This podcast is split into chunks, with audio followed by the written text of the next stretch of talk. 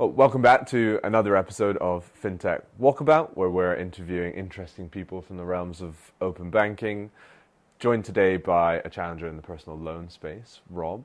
Um, Rob Pasco, founder and CEO of Plend. It'd be great if we could just get a quick intro from yourself. Yeah, sure. So I'm, I'm Rob. I'm one of the, the co-founders of Plend.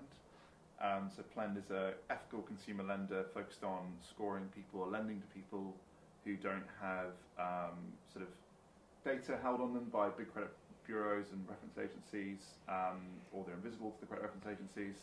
And we try to provide a, a much more affordable, longer term solution to these people um, at, uh, yeah, via Plend. So, a little bit of background on yourself before we kind of zoom in on, on open banking. Uh, your tax services and advising uh, before then moving into PE and credit. What was the what what's the journey? Tell us who's Rob. Where where have you? What's the background? Where have you come from? Yeah, so um, I was a qualified accountant. Used to work in the city for, for EY and Deloitte. I did do some work on sort of wholesale credit and, and corporate credit structuring for kind of institutional markets, things like that behind the scenes. So nothing in the kind of consumer space, direct on the pointy end of mm-hmm. lending. Um, but my personal experience was with credit was, was, was, was really terrible, really bad. So I moved over from New Zealand about 10 years ago. Um, and like anyone who essentially is new to the country has to build credit. Um, basically, you've got to build, you've got to get bad credit cards first. You've got to get the credit building products. You've got to gamify the score, the system, to get enough data on you so then you can then access a, a low cost product. Normally, a mortgage being the biggest ultimate goal for many people. Um, but in my case, I unfortunately got some bad credit cards out that were very expensive and made some bad decisions in my early 20s, um, which resulted in me having sort of a black mark on my credit score, even though I was working sort of in the credit space, um, which is a bit ironic. Yeah. So, um, like anyone, I set up a credit startup about two and a half years ago. yeah, like everybody does. Like everyone does. Yeah. Um, so, how's that been kind of mentally, socially? What kind of mindset do you need to keep yourself in to, you know, stay the stay the course, as it were?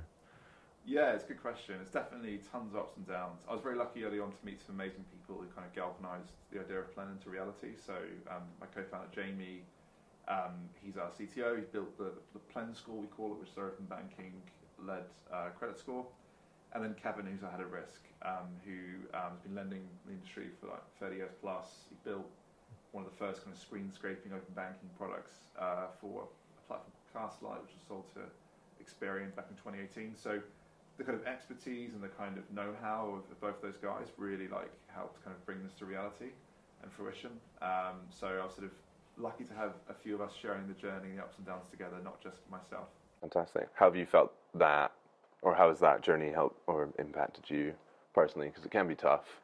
Um, and I always try and like eke this out of founders because we don't always get founders on the show. So yeah, yeah. Um, yeah, it's not easy, right? All the time. Sometimes it's the highest of highs and the lowest of lows. What what kind of mindset do you have to keep yourself in?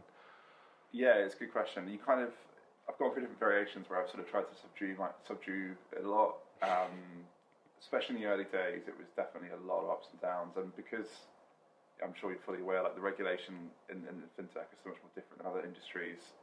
Um, you can spend a lot of time banging your head trying to get the regulation over the line, so you can then actually work with customers. Yeah. And um, that was some some some difficult times pre pre launch. Um, I think over time, though, as things get busier and you have got a, more obligations and people to sort of look after and, and boards to, to look up to and, and, and give updates to, it, it all kind of gets sort of lost to the side. So I try to not let the kind of downs get to me anymore because there's just so much else going on. Mm. Definitely dwelling up for a little bit and me and Jamie, my co-founder, and we talked for a bit um, through any of the downs. But reality yeah. is, within 20 minutes, we're back onto it and yeah. onto the next thing. Just going to find that kind of level. Yeah, I, honest, I haven't cracked it. I'm sure no, there are no, ways of doing it, and um, I've heard some good ideas from other founders. I mean, I think holidays become a difficult one too, like when you're trying to balance that and yeah. getting away, and um, and then you've got family commitments as well. So, like, I think that I haven't cracked that side of it yet. Yeah, there's lots to lots to learn. Are you guys like what about the working from home dynamic? Because there's always, I don't know about you, for some investors or like uh, I don't know how to phrase this polit- in a politically correct way. Some like the older generations are used to being in the office all the time. Yeah. Um, have you faced that trouble at all? Of like, why aren't you in office? Like, why are you working from home? It's a good question. I think it's like a common issue facing not just startups but other Yeah. industries too. Um, when I was in Deloitte, for example, they implemented like a complete work work from anywhere policy, Nice. which was like like radical for the time. Yeah, yeah. Um, so I feel like the world is changing and, and everyone's changing together. Not it's not just fintech pioneering or tech startups pioneering it, but um, yeah, I, I wouldn't say we're cracked at that. I feel like the whole kind of whether you're hybrid or the variation of being hybrid, um, it, it's difficult in some ways, especially when you're trying to build early culture. Um, I haven't definitely worked out the best kind of Yeah. for that yeah, but normally like two or three days a week is generally our kind of approach. Um, and I'll be honest, it has been nice having an office and having a bit of kind of um, a community kind of vibe to it. Yeah, yeah. I fully agree. Yeah, like We're not- we're the same. yeah, yeah. In a in a I two or three times a week. More than 20 minutes on a Zoom call, I feel like people lose interest. So Oh, fully. it only works for a small call. Anything longer than that, and when there's more than a couple of people, you're better doing a meeting in person. Yeah, I find. yeah. Um, but I'm not. I haven't cracked that yet. A lot, yeah. lot of things we're working on. This could get political. companies in the same, yeah. same position trying Um, out the best system. well, the market. So let's talk wider market. The market is uh, is where it is. Let's Mhm. put it that way. Um, different, Not yeah. necessarily a great place. Um, helping or hindering your case for Plend? It's a good question. So we position ourselves as being like an ethical lender, um, but right now we're seeing enormous demand for, for our product, and for probably some of the wrong reasons. So a lot of people are trying to cut back on their kind of monthly costs. Yeah. They can't cut back on energy. They can't cut back on household bills or um, food costs. Those are all going up. Actually, we can help them do that. Oh, right, sorry, Yeah. Um, but credit is one of those few big obligations they could actually kind of refinance and Yeah. find cheaper solutions. So a lot of people come to us for consolidation mainly, and they're kind of people have got large amounts of credit card debt, overdraft debt, and they're sort of applying for a kind of low cost loan for for about 10, 12 percent.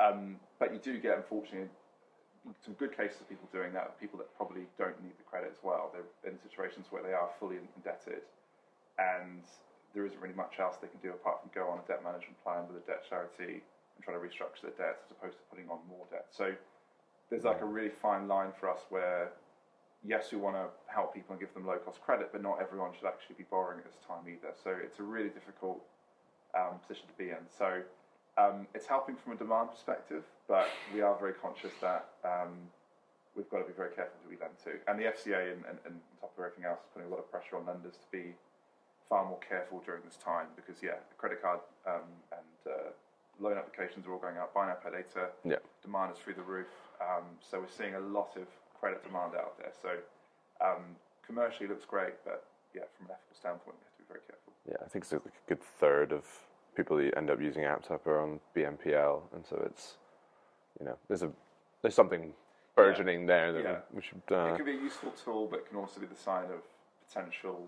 Um, issues. yeah, exactly. Uh, That's we have sort of regular kind of meetings internally trying to work this out because that's the, the beauty of open banking and what you guys see as well is you kind of get a full picture of what they're doing. And with a credit score, you would never have known. You would have just assumed, okay, they're this level, then we, we can lend to them or not lend to them. We get enough data to make a lending decision, but then we're like, okay, but actually they've loaded up a ton of buy now pay later recently. Is this really the right decision to be borrowing from us? Hmm. So yeah, it's a it's a constant kind of internal discussion around where the line sits. Yeah. And um, we're still learning where that sits as well, but we're trying to be at least as forward focused on it as possible. Yeah, and ethical, right? So certified B Corp. What were the kind of driving factors behind that? Yeah, I mean, from, from day one, we wanted to, to get that certification. Um, so we, we actually baked into the articles from incorporation. Um, we're very clear that this is, you know, what we're trying to be is a, a first proper real ethical lender in the space, and the first lender to actually achieve the certification as well, which is really important to us.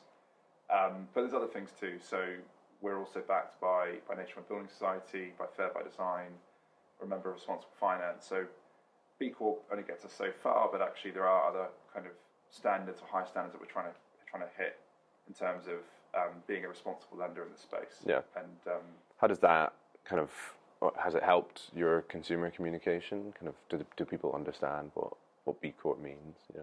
I, I think to a certain degree, what, what I find it's interesting is you get a group of people on sort of more the commercial side of things or the investor side of things who are either forward or against it. Hmm. And what you find is you, you can quickly align yourself with the right partners a lot quicker. What I mean by this is some investors will see this and go, oh, you must be sacrificing kind of your margins, Yeah. the model. And you go, okay, fine, we don't have to work together, that's fine. Yeah. That's your position. We're- Qualified out. we're not Yeah. going to we're Yeah. not going to approach it that way.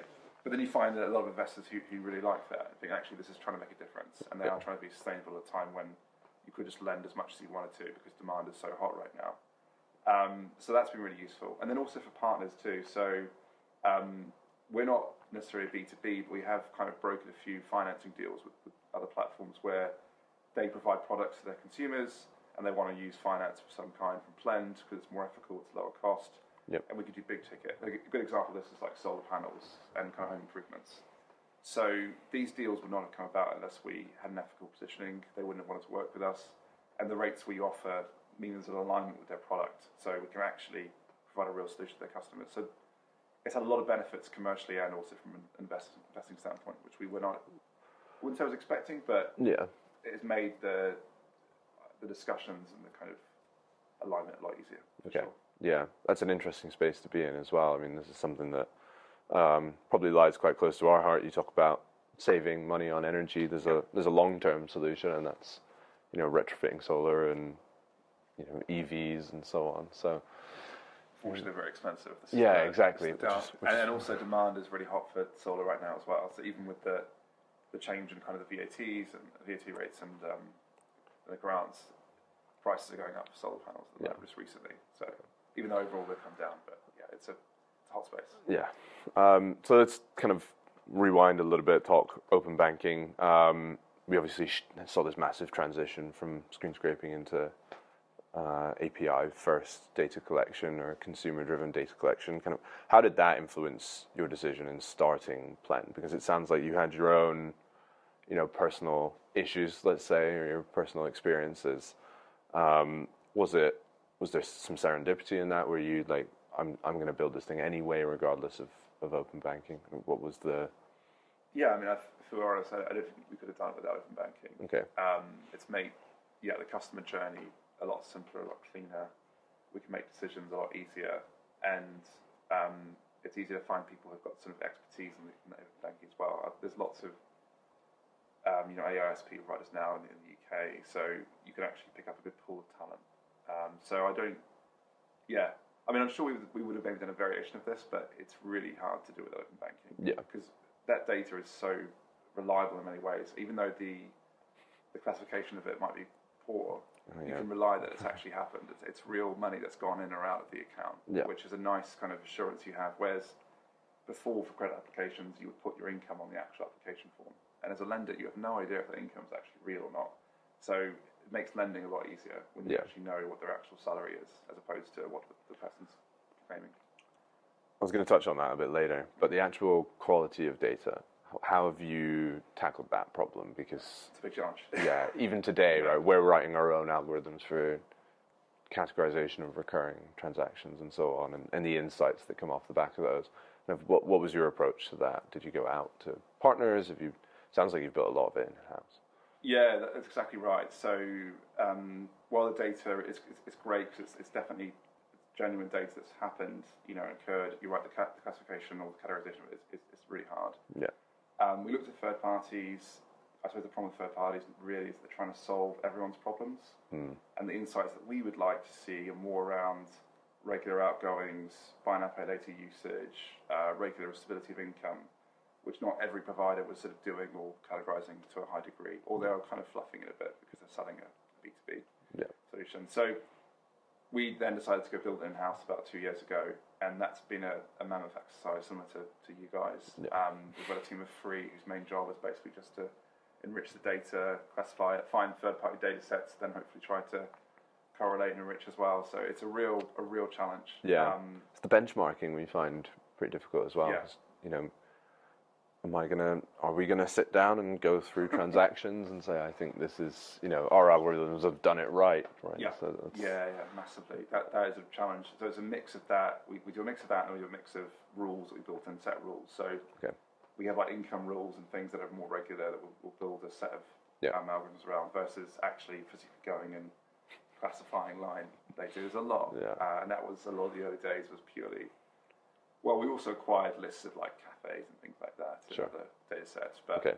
I suppose the problem is uh, merchant ID data keeps changing regularly, bank data keeps changing Yeah. new companies get launched. So um, it's sort of the, the the challenge, but also some of the I suppose the IP of an open banking provider in the space is that we, you know, the more data we get, the more intelligent we become, and we can offer better products. The bigger the, the more defensible it is. Yeah, so, that, so absolutely. open banking is kind of primarily broken down into two AIS and PIS account information and payment initiation. How do the how do the two overlap for you? Have you looked at because a lot of it is obviously account information services. How do payments play into into the Plend proposition? Do they? Yeah, yeah. So we, we sort of say internally we're kind of open banking mad. So it, we do AIS for for the, uh, for the scoring, we do PIS for all the payments, and we also do like uh, enhanced ID as well. So we, we take as much data as we can from the bank in terms of KYC data because a big reliance on us is if someone's gone through and authenticated their bank account, you can be relatively sure they're who they are because it's very hard to go to that level of protocol to actually log into your bank account Yeah. and then And apply for a product. Yeah. Where with bureau data, you could always apply, also credit bureau data, you could always apply in someone else's name. As long as you knew their address, you could get a match and potentially take a loan out. So Hmm. it's a big, big fraud risk. Yeah. Um, so that's been a massive plus for us. So yeah, fraud, payments, and, and account information are all massive, massive wins that we get from open banking. And when VRP obviously is more established, um, I mean we're looking at it with GoCardless right now, but um, we'll definitely be one of the first stoppers of that. We're jumping on Yeah. as much innovation as we can. We're all over it. We can't wait. Yeah, yeah. I think it's- common, Yeah, common it's just right now. When is it? When is it going to be finally what's fully? coming. Yeah, Yeah, yeah. accessible. What we've got three big, three of the big banks here. Yeah, to do it. Yeah. Yeah, So, good. but now, you know, it, it should have been out already. yeah, yeah, yeah. Second So time. we kind of sat there. Yeah. Um, and I think that's the big qualm. We'll touch on um, this a little bit later. But our big qualm with open banking is just pace. Like we, we want to we want to move fast, right? It's a classic kind of early stage startup Massively. massively. issue. Um, but it sounds like for you, credit scores are just broken. Um, you talk on your website about going beyond the credit score. So that's all the things you've just talked about. What about the other side? You touched on it when we were speaking before this, but um, does open banking expose anyone who might have necessarily good credit? Yeah, so there's sort of two main kind of benefits of open banking in terms of the risk side of things. So one is finding people who have poor scores or poor data points or invisible or thin files, but they've got great income. They're paying all their obligations on time, subscriptions, they're paying balance pay on time. So they're paying, they look at what, what we call a stable person. And that's a really, really good thing from a risk standpoint. You know the person's reliable, they're going to meet their obligations, therefore they're a good Yeah. uh, decision to lend to. The other thing, the, other, the second half that un, un, unearths is people who are sort of hiding something potentially from you when they're making an application. Um, what I mean by this is you might have a very good credit score, but you might have data points on your banking information which is not quite as reliable as we'd like, i.e., you've missed subscription payments, Yeah. or you've racked up time gambling debts, for example. These are things that you couldn't get from the credit score or credit data, um, but are really helpful for us. Yeah. And if someone comes to us, because we're a near prime lender, we're not the cheapest in the market, but we lend very low for the people we try to serve. If someone has a, a perfect credit score, generally we sort of Question that. yeah, We, we do have a kind of a, a filtering rule or referral rule at that point where someone else has to, has to actually manually look at it because we call it kind of a dishonest click. Is this person really coming to you for the right reason? So you kind of pick out both sides. You're trying to basically the middle portion of people where you know they've got good data and they've got relatively good credit history. You're sort of lending to 100% of the time, and these kind of two kind of edge cases.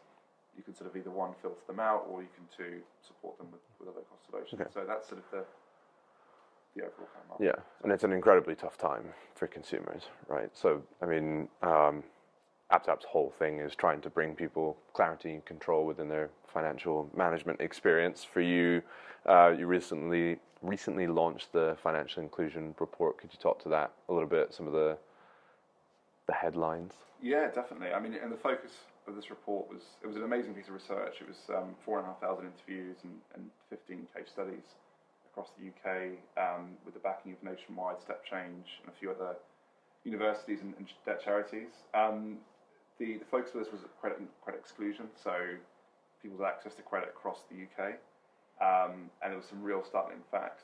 The biggest one being, I think, about half the people with, with existing credit obligations are struggling to repay them. Full stop. This is the most recent data we have for this this year, um, and also some some pretty. I think we all sort of know this, but I think unfortunately the kind of uh, sort of gender and ethnic, ethnic kind of biases in credit as well are a lot clearer now than we, we thought before.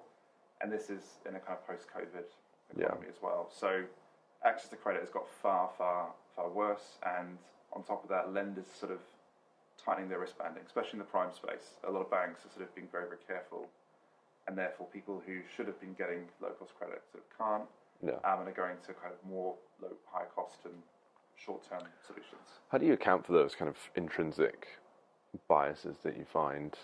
Because you know, open banking data, I know how old you are, probably know your gender, uh, probably infer uh, your ethnic background. I don't think we actually pull that as a data point. But so, how are you accounting for that?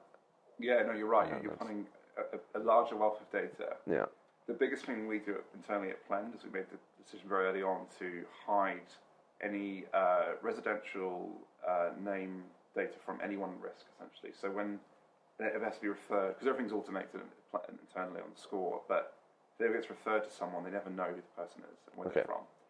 Because one of the bigger bi- one of the bigger biases is actually regional breakdown. So there's certain parts of the UK um, where the, the postcode that you apply from generally has a worst credit score, and that's partly to do with the ONS data. So unfortunately, a lot of uh, the credit score is built up from statistics data. So that's normally out of date by a couple of years, and especially post COVID, people have dispersed a lot more across the country in terms of incomes and things like that. So if you live in those kind of areas, you're going to get the worst chance of getting credit. So um, a big part of this was saying, okay, we don't really care where you, where you live, we don't care what your name is, but we'll look at your income and we'll look at your outgoings. And that's sort of the, the core data that we need to make a decision on. So there will be biases that, you know, intrinsically that we, we won't be able to solve completely. Yeah. But a, a, a last, a, vast majority that we have to, to wipe out. A good example of this is um, a lot of lenders don't lend, for example, in Northern Ireland, which is I find mad in some ways. But there's historical kind of biases there among what would happen in the past. And um, even when we made our first loans in Northern Ireland, I had a risk was like, do you really want me doing this? Like, I would never do this ever in my previous roles. and I'm like, you're kidding me? Like, this is a good risk. They're in a house, they've got good, good security, like they're paying their bills on time. Anywhere else in the UK, we would absolutely lend to this person. So I'm very glad to say we've got quite a lot of loans across, across the UK, quite Yeah. equally distributed. Um, but that's a yeah a big kind of bias we're trying to destroy. So what about what about that education piece then? You said fifty percent of people are struggling. Um, it's the same in energy, right? I think it's back in March, almost almost half the population said they struggle to pay their energy bills. Which ain't going to get any easier. No, Um, so how do, how do you manage that kind of consumer relationship, that conversation as you go? It's a good question. I think the, main thing for us, we didn't want to build something that was um, short term or was like a facility that a customer could draw on. Um, I think a lot of, especially my personal experience, but a lot of people that struggle with credit, it's generally when they've got like a credit card product or an overdraft product where they can actually constantly draw down on it, repay it, and draw down on it. And it becomes a loan in, in, itself because you're constantly using it. So that was the main thing from us. We were never going to offer a facility product. It was going to be a fixed product. You take it once, you repay it monthly, and that's it. There's no ability to draw down further funding. Um, so that was sort of a key thing for us. But education's a really interesting one. Um, we've looked at ourselves a few times and thought about providing educational tips and hints. A lot of lenders, you might notice that when they decline you, they'll say, look at your credit file, learn about your credit file, learn about how to gamify your credit score, use a, a credit builder. Yeah, But if the credit score is so wrong and so broken, why the hell would we want to get in it anymore? yeah, And our big ethos is if you can afford it, we should be able to lend to you. You should be able to access it now. Why do you have to wait two or three years building bad credit, or using bad credit cards to build credit? yeah.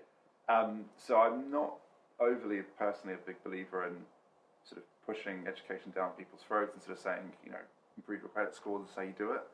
I feel like there has to be a lot more done from industry to improve access to products. And that's sort of what we're trying to do is improve our access. Now we can offer partner deals and things that might be relevant to the, the customer. So we're really looking at what we call a declines journey. So if you can't get a loan at Plend, who could lend to you that's still ethical, or what else could you do? Or are you at an extreme point now? You need to go to a, a debt management uh, provider or um, a, a debt charity. So it's sort of putting the customer, giving them more options than, than they, they need. I think that's sort of my focus or our focus to Plend, not so much how's, here's how you build up credit because I don't feel the credit score is a, a relevant tool anymore. Well, that seems like quite the seems like a touch point for the financial management experience. Whereas you sit kind of after that decision has been made from a consumer say, oh, I need to go get Yeah. some financing. Um, have you thought about how you kind of eke into that, or is it just you know focus on core product today and, and look at these kind of things in the future? Yeah, massively. Like a, a big, a big ethos of Plend is not to actually go out and acquire customers ourselves. Most of our customers come from referral partners, actually, who the customer's gone for a separate journey, and then gets referred to us because we can offer them a deal at point of sale, point of application. So um, we're not like out there trying to acquire customers and saying, "Hey, get a loan, low cost." Yeah, um, other partners are passing them to us. That's definitely the kind of the future of we're credit going. Customers aren't going to their bank anymore for credit. They're going to yeah, like uh, personal management apps. They're going to point of sale. They're going to super apps to effectively find the best deal for them.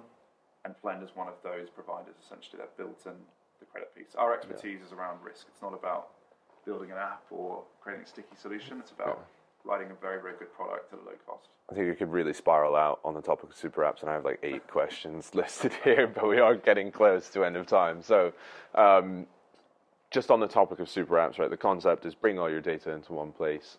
Um, how do how does opening up or does opening up other data points beyond kind of financial data does that support what you're trying to do? Is that something you're interested in? How how how would you look at kind of leveraging stuff like your energy usage, that sort of stuff? Yeah, yeah, yeah. It, it's probably in different ways as well. So a big part of it is journey. So how does the customer find our product? How do they go through our journey? So if a customer comes from a third party, generally the customer is more reliable. They've gone and researched the best deal. They're a bit more savvy financially. So we'd offer them normally a, a lower cost product, and then because they're more likely to repay it as well. So it's a good risk. If they come to us directly, we don't really advertise much externally because right now it's a, it's a difficult time to to push credit on people. Um, we might decline more people or offer a higher rate. It's slightly higher risk. You don't know where they've come from. Um, if they come from point of sale and they've gone for a journey with a user, a good example of this is uh, one of the solar panel providers we buy finance for. The customer has to physically install the item in their house before we give them finance. So there's a real positive journey there. Out of the data points in the journey, which we say, okay, good, we can give you a lower cost solution Yeah. for that particular problem. So yeah, we're, we're always keen to kind of jump on that. So while the Plend score or the kind of open banking is very useful, it's good to know where the customers have come from. And that journey, the more touch points or friction there is in that journey, the kind of safer the loan becomes, the product becomes. Um, especially if they sit within someone else's ecosystem, it's a Yeah. massive benefit. Risk, all Yeah. about risk. It, it is, yeah. Would you say the like Gen Zs, late millennials, are more receptive to kind of opening up and sharing these data points, and or have you, have you seen any trends in that sense? Because From our data points, it, it's we haven't lensed that many young people actually. I, I thought this was going to be a lot more popular with younger people, but actually, um, the biggest demographic we're helping right now are people in the sort of late thirties, quite secure incomes, many which actually have mortgages and own homes, um, just have a lot of debt to consolidate Sure. right now. That that's sort of the, the first product we launched. We're still quite new, um, but I definitely want to go to other markets, and I think it will depend on the channels we, we use and who we're working with. So we're looking at working with two super apps at the moment, or super appish platforms. One that lends to uh, works for frontline workers, um, and the other one that works with um, people who are sort of not self-employed but have contractor companies and things like that. So you'll get different demographics depending on the channel you you, Yeah. you, you sort of uh, unlock, and then obviously the risk will be different depending on those those characteristics. certainly, um, we are getting close to time. So, a couple of quick fire ones. What's what do you think's been the biggest challenge for you? You know, throughout the last couple of years running Plend, what's the That's a good question. Um, I would say, and it's, it's relevant only to my part of Plend because I'm very much on the kind of external side and fundraising side. I think networking was one early challenge which I didn't grasp properly. Um, I definitely didn't build connections and, and contacts the way I should have done. Um, I was definitely very unconnected at the start, um, and that was a real challenge. Tell me about it. To, Yeah. yeah, well, Yeah, I think it's everyone's kind of thing, right? Yeah. Um, and even after our last fundraising round, I sort of stopped talking to people, and that was a massive no Yeah. So I'm now more conscious to kind of keep contact with people, and just you, you never know where relationships go. Our, our chairman, who ended up being a, a core investor in Plend, he's another founder of another fintech.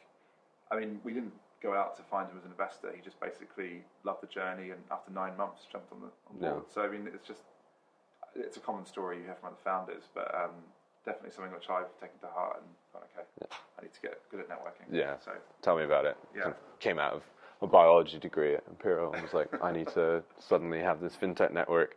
Um, yeah, you've got a great idea, but then yeah, yeah. it really does come down to who you know and, and who can link Oh, up who sure. and things like that. Yeah. So yeah, hundred percent better. Um, we up. should probably do another episode at this point, given the number of questions I have left. Uh, the big one I always like to ask: open banking, success or failure? Yeah, massive success. I mean, to get the infrastructure in place in the first place, uh, whether the adoption has moved as fast as it should have done, I think it comes down to, to user cases. Um, I don't really, we don't go and scream at open banking to customers. Customers don't care about open banking; they care about a journey. Is the journey seamless, and are they getting the best experience My next question. Oh, is it okay? Fine. Yeah. well, No, no, it's free answer. perfect. Like, does it matter? Yeah. Well, Like- exactly. Like, who It's just- cares if, if I know as a consumer what open banking is, as long as it's Yeah. it's the end result, right? You don't go to Amazon to pay for something. You go to Amazon to buy a you know four year pair of socks. Or I saw a lot of people saying like, who cares about Web three or um, or DeFi? The consumers just want the best product, the best offer, and if that means there's a, a blockchain element to it, fine. Yeah. that's great. Um, so same thing with open banking. It's a fantastic infrastructure, and the UK is doing some fantastic work in it. So maybe not moving as fast as we want it to, but it's definitely a lot further ahead than other other jurisdictions. Yeah. Um, and hopefully it becomes a sort of smart data right in the future where, yeah, there's basically the ability of the customer to, to share more than just banking data, but a whole raft of data with, well, to get the best product possible. That's what we're hoping for. And that's what we're working towards. Um, so, last 30 seconds, minute, what comes next for Plend and where can people find you? Yeah, um, so the big thing for us is launching with more partners. So um, I mentioned these two super apps that we're, we're launching kind of a credit solution with them. Um, the plan is to launch about eight different kind of major partner uh, lending platform uh, lending solutions soon. Uh, well, by the end of next year at least, that's the kind of internal deadline. Um, and to really kind of grow Plend to being, I think, the kind of not just the ethical lender in the space, but being the kind of trusted credit partner of many platforms out there. People who want to embed credit into their, their flow or to their consumers, they can go with us because we're guaranteed to be affordable and, and treat their customers properly. We, you know, we accept more people than uh, other platforms will, and therefore you know you're going to get the best deal for your, your consumers. Um, what was the question? Sorry. Where can we find you? Oh. If people want to search Plend or Um, get in touch. We've got a website, plend.co.uk, um, but that's the consumer facing piece. Um, we're also quite big on social media, and um, yeah, we work with other partners. We're sort of nestled into other other flows. Cool. So um, yeah, Find you out there somewhere. yeah, Keep- yeah. Keep your Well, eyes peeled. My, my hope is, you know, in the future, you take out credit, you wouldn't even know it's Plend. That, Yeah. That's really the the ultimate aim here. Is not to be, as I said, not to be a super app. Everyone else is good at that. They're doing, you know, working on owning the customer and The enabler. Yeah. Absolutely. We want to be that trusted partner plugged in behind the scenes that no one sees, but does all the heavy lifting. Perfect. Great. Well, Rob, a pleasure. Thank you for Thanks, thanks for coming down, and thank you for watching. And we'll see you next time on the next episode of FinTech Walkabout.